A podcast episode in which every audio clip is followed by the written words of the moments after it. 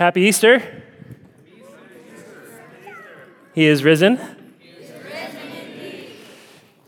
About 2,000 years ago, a baby was born in a barn outside of a little city called Bethlehem. Her mother was a woman named Mary. Mary. his mother. Mary.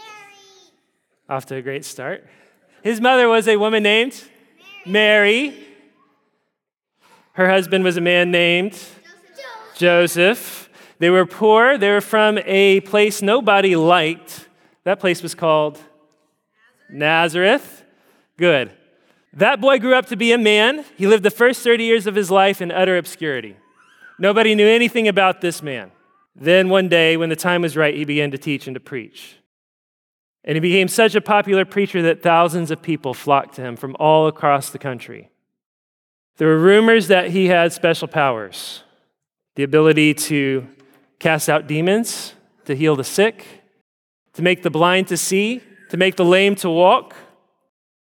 He was beloved by the poor and the needy, by the broken, by the despised, by the untouchable people of the world. They loved him because he loved them. He wasn't too good for anyone. So the elite hated him. The rich, the powerful mocked him. The religious leaders despised him. For three years, he ministered to people, proclaiming the gospel of a kingdom that was at hand and calling everyone he met to repentance and faith. On a Sunday, he marched into Jerusalem with his rabble followers, proclaiming him the king, laying palm branches before him. The leaders of the city spent the whole week trying to trap him, trying to find a way to justifiably execute him.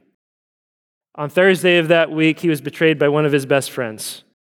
On Friday, he was abandoned by his friends and left to be tortured and hung from a cross where he died. And from there, he was buried and sealed in a tomb. And on Sunday, what happened that Sunday, no matter where you're coming from or what you believe, what happened that Sunday changed the world forever. Every single Sunday, from that Sunday, 2,000 years ago, to this Sunday, from Jerusalem, where everything happened, to a cornfield on the other side of the world on a previously undiscovered continent, this man's followers proclaim that on that Sunday, his tomb was empty and remains empty. You can hate it, you can despise it, you can mock it, you can laugh at it, but you cannot deny that the world we live in has never been the same. All of Western civilization is built on this fundamental claim that Jesus Christ rose from the dead and his kingdom must fill the earth. The people who walked in darkness have seen a great light. Those who dwell in a land of deep darkness, on them a light has dawned. The name of Jesus is everywhere. His influence is undeniable. In politics, in art, music, philosophy, it doesn't matter what it is. You name it, he's there. Go take an art history course, go to a Philharmonic concert, trace the roots of Western political theory and philosophy. Pick a discipline, trace it to its roots, and along the way, you will have to deal with Jesus and his influence. Here in Evansville, there are churches on every street corner. If you stop someone at the fall festival and ask them about Jesus, how many people would say they never heard of him? How many people would have an opinion? Jesus is so influential that every American president, still to this day, has to pay lip service to Jesus. Whether it's Joe Biden or Donald Trump or somebody named Bush or Clinton, it does not matter how godless they are, they have to pay lip service to Jesus. Jesus has changed the world. And the question I want to ask today is why? Maybe you think I've already answered that question. But there have been other great preachers besides Jesus, other charismatic speakers who could draw a crowd, other revolutionaries who threatened their era's political or religious order, other prophets, other miracle workers, other messiahs. What was it about Jesus? If you have a Bible, turn with me to Matthew chapter 16, beginning in verse 13. One day, Jesus was walking with his disciples. He had been preaching and teaching for a while, he had been performing signs and miracles. People were asking questions. Religious leaders were challenging him, trying to figure out who is this guy? So Jesus asked his disciples this question Who do people say the Son of Man is? Who do they say the Son of Man is? It's a good question. Who do people say that Jesus is? If you were to go to the fall festival, if you were to go out onto the street, or if we were to wait outside the YMCA, I know the YMCA is not open today, but if we were to wait outside the, uh, the YMCA, just outside the doors, as people came in to work out and asked them, Who is Jesus? How do you think they'd answer? What would they say? A good person? A good teacher? A good example, maybe? A prophet of some kind? Do you know what the answer the disciples gave was? It's pretty incredible. The answer they gave to that question was well, some say John the Baptist, others say Elijah, others Jeremiah or one of the prophets. Those are amazing answers. Do you know why those are amazing answers? Every one of those people was dead. That's why. Some of them for thousands of years. That's an incredible answer. Who do people say I am? Uh, Elijah? Jeremiah? They have no idea what to do with you. You do things that seem like they came out of the pages of scripture, out of history, out of the past. The best they can come up with is you're some dead guy come back from the dead who stepped out of the pages of history because they have no explanation for who you are. You understand? That's incredible. These were the kinds of things what Jesus was doing. They had only heard stories about this sort of thing. They had no explanations, they had no answers. Jesus looks at his disciples and says, Well, who do you say I am? And a disciple named Peter gave a more amazing answer You are the Christ, the Son of the living God. And that is an amazing answer. Stop and think about it for a second. What was Peter saying? Well, some people think that you must be some kind of ancient prophet raised from the dead. Seems to them you walk straight out of the Old Testament into modern times, and I know they haven't begun to touch the truth. You're not some prophet come from back from the dead. That's crazy. That's crazy. It's crazy because it's way too normal. It's way too simple of an explanation. No, you're much more extraordinary than that. You are the Son of the living God. Think about that for a second. Just step and put yourself in the position. I mean, we think of, we, we read these types of things in the Bible and we never stop and actually think about what's happening. Can you imagine ever meeting someone and living and traveling with them for years and coming to the conclusion, this person must be the Son of God? What would that take? Anybody here married? Y'all thought that you married somebody touching divinity? An angel? Definitely a year, two years, three years into marriage, you were convinced, right? It's crazy. It's silly. It's ridiculous. I think Jesus would have picked up his socks. I mean, they lived with this man for three years. They, had, they didn't quite know who he was when they started following him. At some point along the way, they became convinced this man, the only explanation for who this guy is and what he's doing is that he's, he's God. Nobody does that. Single people, roommates, how long does it take? A couple days? Right? Nobody lives with somebody and steps back and says, divine perfection. You understand, this is something we have to reckon with. These people spent three years with Jesus. They went from city to city, town to town. They ate with him. They lived life together, and they came away from that convinced that he was the Son of God, which is to say, God himself. And they carried that conviction from Jerusalem to the ends of the earth, and from there, in most cases, to their graves. They were killed, martyred. They were changed men. They were men on fire. Here's another question for you Who do, who do people say Jesus is? A good, a good person, a good teacher? If you were a good teacher, a good moral teacher, and someone looked at you and said, Well, you're so great, you must be God, what do you think the appropriate response to that would be? Get behind me, Satan, maybe? Right? That's not how Jesus responds, though. Jesus responds and says, Blessed are you, Simon, son of Jonah. That's what Bar Jonah means. For flesh and blood has not revealed this to you, but my Father who is in heaven. Okay, now, in other words, Jesus doesn't say what you would expect someone who is just a good moral teacher to say, does he? He says, Yeah, you're right, you get it.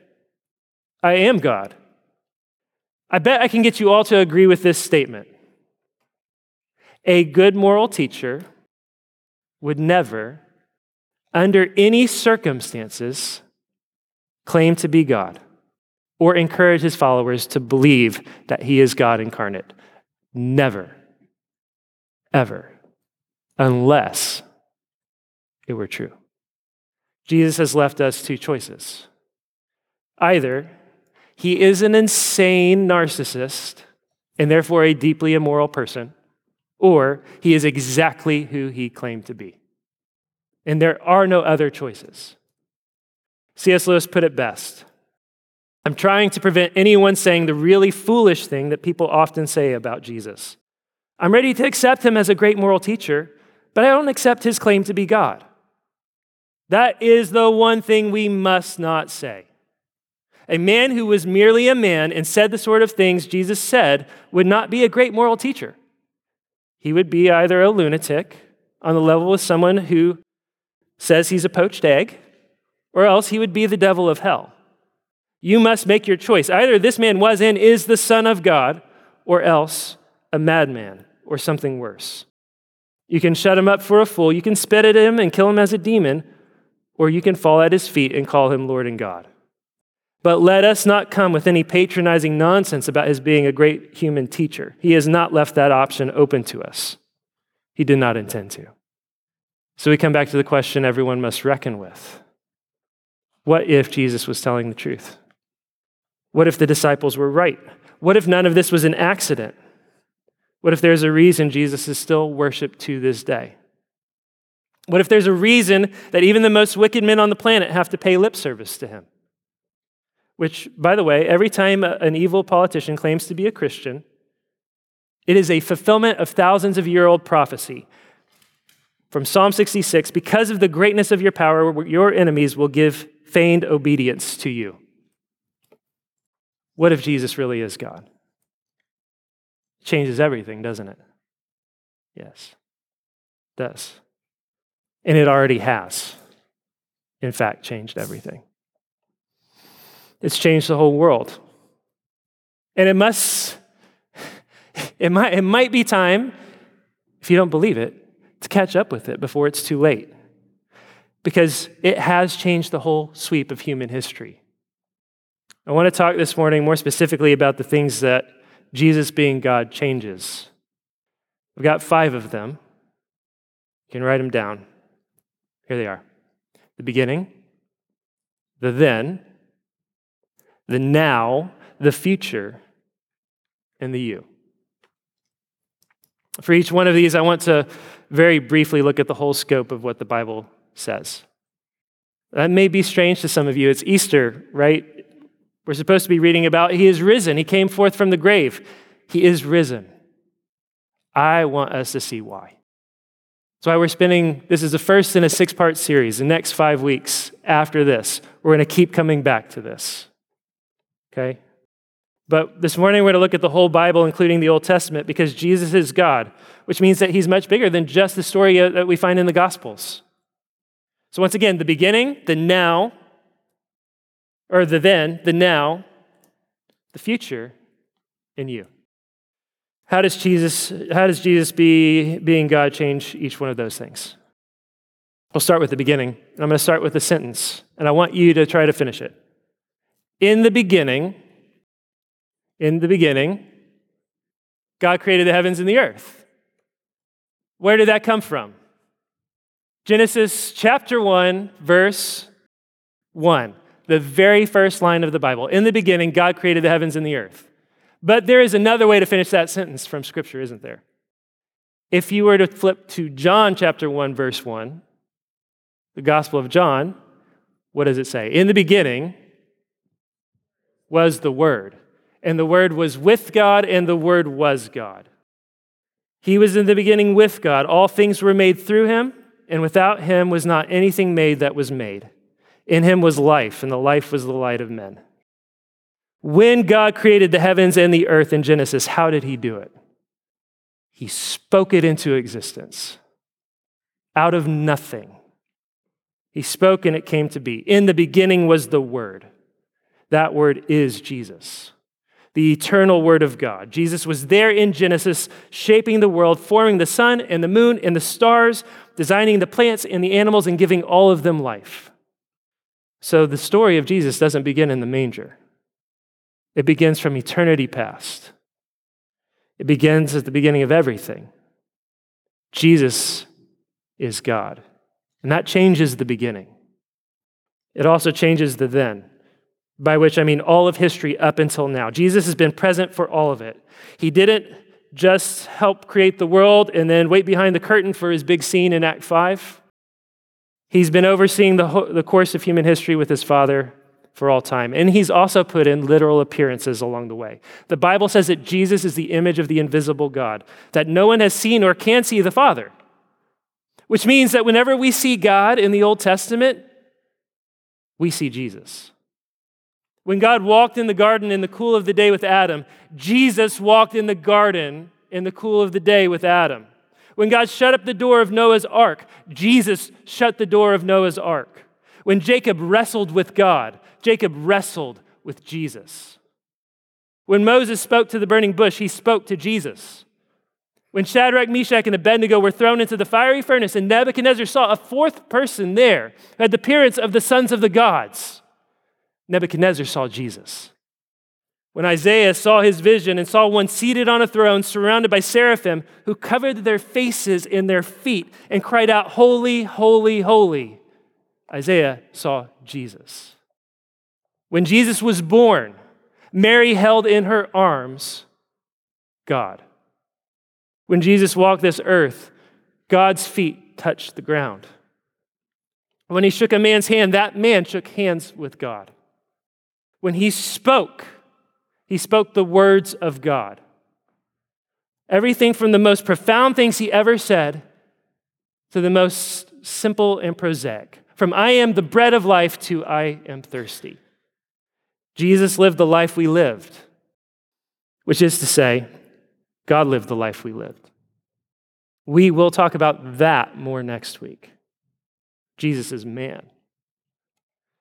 But everything that happened in the New Testament matters because God did that. Every one Jesus touched was touched by God. But let's move on to Numbers 3 and 4. The now. If Jesus was God then, Jesus is still God now. Where is he? Why? What's he doing? We'll talk about that more in the coming weeks, but let me answer it briefly right now. He's reigning in heaven. That's where he is. He's subjecting his enemies beneath his feet. He is spreading and building his kingdom in the world through the, through the preaching of his word, even though the world rages against him. And that's why we're here. That's why Church of the King exists, because the king has not stopped building his kingdom. And that has ramifications for the fourth thing, which is the future. If Jesus is God, Jesus is coming back to make all things right. Right now, he's making his enemies into his friends. It's beautiful. Anyone ever been an enemy of God? It's all of us. Every time we sin, Jesus is making his enemies into his friends. One day he will come and rid the world of every last enemy. And the very last enemy is death. Jesus is there in Genesis creating the world. He's there through the story of the Bible, directing and interacting with the history of mankind. He's there in Revelation, bringing judgment at the end of all things. The linchpin of it all is the story of the Gospels when Jesus put on flesh and lived a perfect life as a man, when he died for our sins and rose again from the dead. And that brings us to number five, which is the you and the me.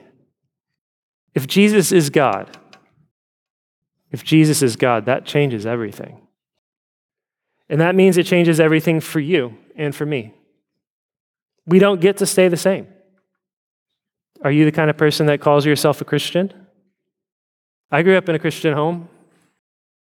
I had this moment in high school, though, where I really became a Christian, I think. I stopped, well, actually, I started suddenly evaluating everything. Everything in life I thought would make me happy, everything in life I thought mattered, everything I thought I was. I was just trying to desperately, desperately be honest with myself, to figure myself out and figure the world out. I'd been to church. We went to church growing up. I'd go to Young Life or whatever once in a while. But let's be real. Y'all been to Young Life? Why did I go to Young Life? A little bit louder. The girls. Exactly right. It had nothing to do with Jesus and everything to do with all the pretty girls.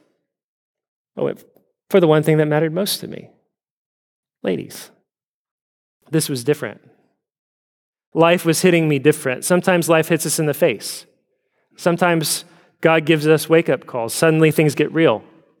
That ever happened to you? You get in a car wreck, you have a brush with death, you get arrested, facing jail time, sent to prison. Happened for a friend of mine who's now a pastor when he got his girlfriend pregnant. You have to decide, man, am I going to wake up? Am I going to face reality? Or am I going to sleep through this and keep doing me? Had a moment like that. It wasn't cathartic, big, scary car wreck or anything like that. It was kind of the opposite. For me, it was waking up and realizing I had everything I had always worked for and wanted within my grasp baseball, cute girlfriend, good grades, college scholarships. And I wasn't happy. It was empty. It felt meaningless. It felt like a big bunch of nothing that couldn't bear the weight of my desire for happiness, couldn't fill the hunger, couldn't deal with my sin. I began to cry out to God for real. Not fake, not pretend, but for real. At some point, I had this realization, I had this thought. If God is really God, if He is holy, if He really made me and the world and everything in it, that matters. That changes everything. It changes how I live, it changes what I live for, it changes how I interact with everyone. It's revolutionary. If God is God, His life doesn't revolve around me, mine has to revolve around Him. Did God speak? God spoke to us. It's written down in a book. God's words, why we're here, what's the point, what's the purpose, what has meaning, how do I live, what do I live for? It's there. It's in a book. I have to read that book. I have to figure that out. I have to read it again and again and again. I have to know. It was the beginning of God transforming my life. It was the beginning of what led to me standing here in front of you today. I was just a guy who wanted a cute girlfriend and to play some baseball and get a scholarship to school and get a degree, earn some money. If I'm lucky, do something that felt like it made a difference along the way. Jesus changed everything. I felt I had two choices before me stop calling myself a Christian because my life did not line up with what God's word said, or read the Bible, believe it, and obey it. All of it, for all of life. I had to order my life around God and around God's words because they're God's words. God's. I had to learn what it meant to really follow Jesus and not pretend to follow him. Not add a little bit of spirituality to my life to feel better. I needed to get to church, not for girls, but because I needed Jesus. Whether you're a regular attender of our church or someone who only goes to church on Easter and Christmas, this is my message for you this morning. You don't get to pay lip service to God, He won't take it because He is God. He will be exalted in the heavens, He will be exalted in the earth, and He demands all of us.